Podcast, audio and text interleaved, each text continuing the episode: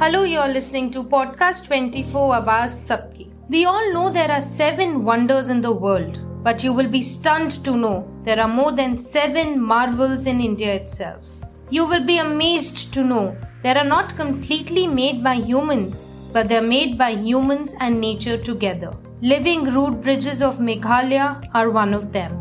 You will be thrilled to know that Meghalaya currently has approximately 100 known living root bridges. The bridges exemplify the symbolic relationship shared between the people of Meghalaya and their natural surroundings. Meghalaya is known for its dense forest and living root bridges that are believed to be built by the tribes of Khasi, a tribe living in the eastern parts of Meghalaya. Khasi tribe is known for its self-sufficiency and its ability to nurture an ecosystem. Living root bridges are one of its tribe's legacies. The bridges are long-term dedication built to serve present as well as future generation as it takes years to develop.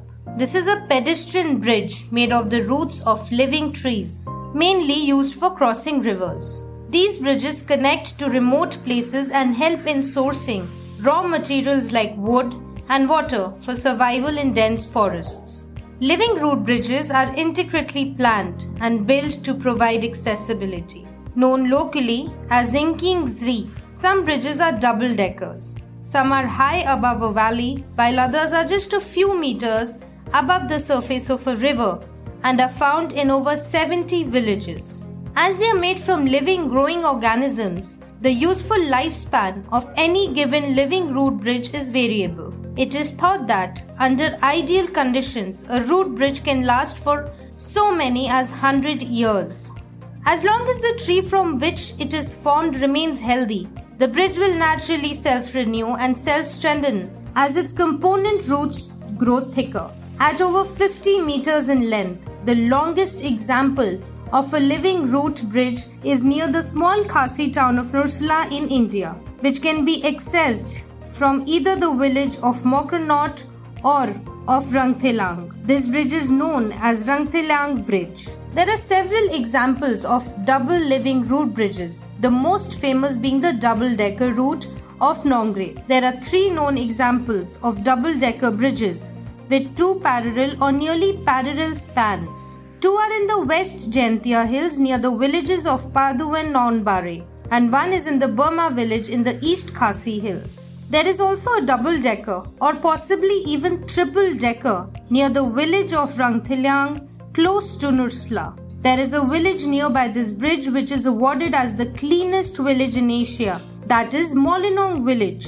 It is also known as the God's own garden. Alongside cleanliness, the village has achieved a lot, be it 100% literacy rate or women empowerment scenario that the rest of the world can only dream of. We will talk about this later in some other episode. For now, the bridges have been included in UNESCO's tentative list of World Heritage Sites.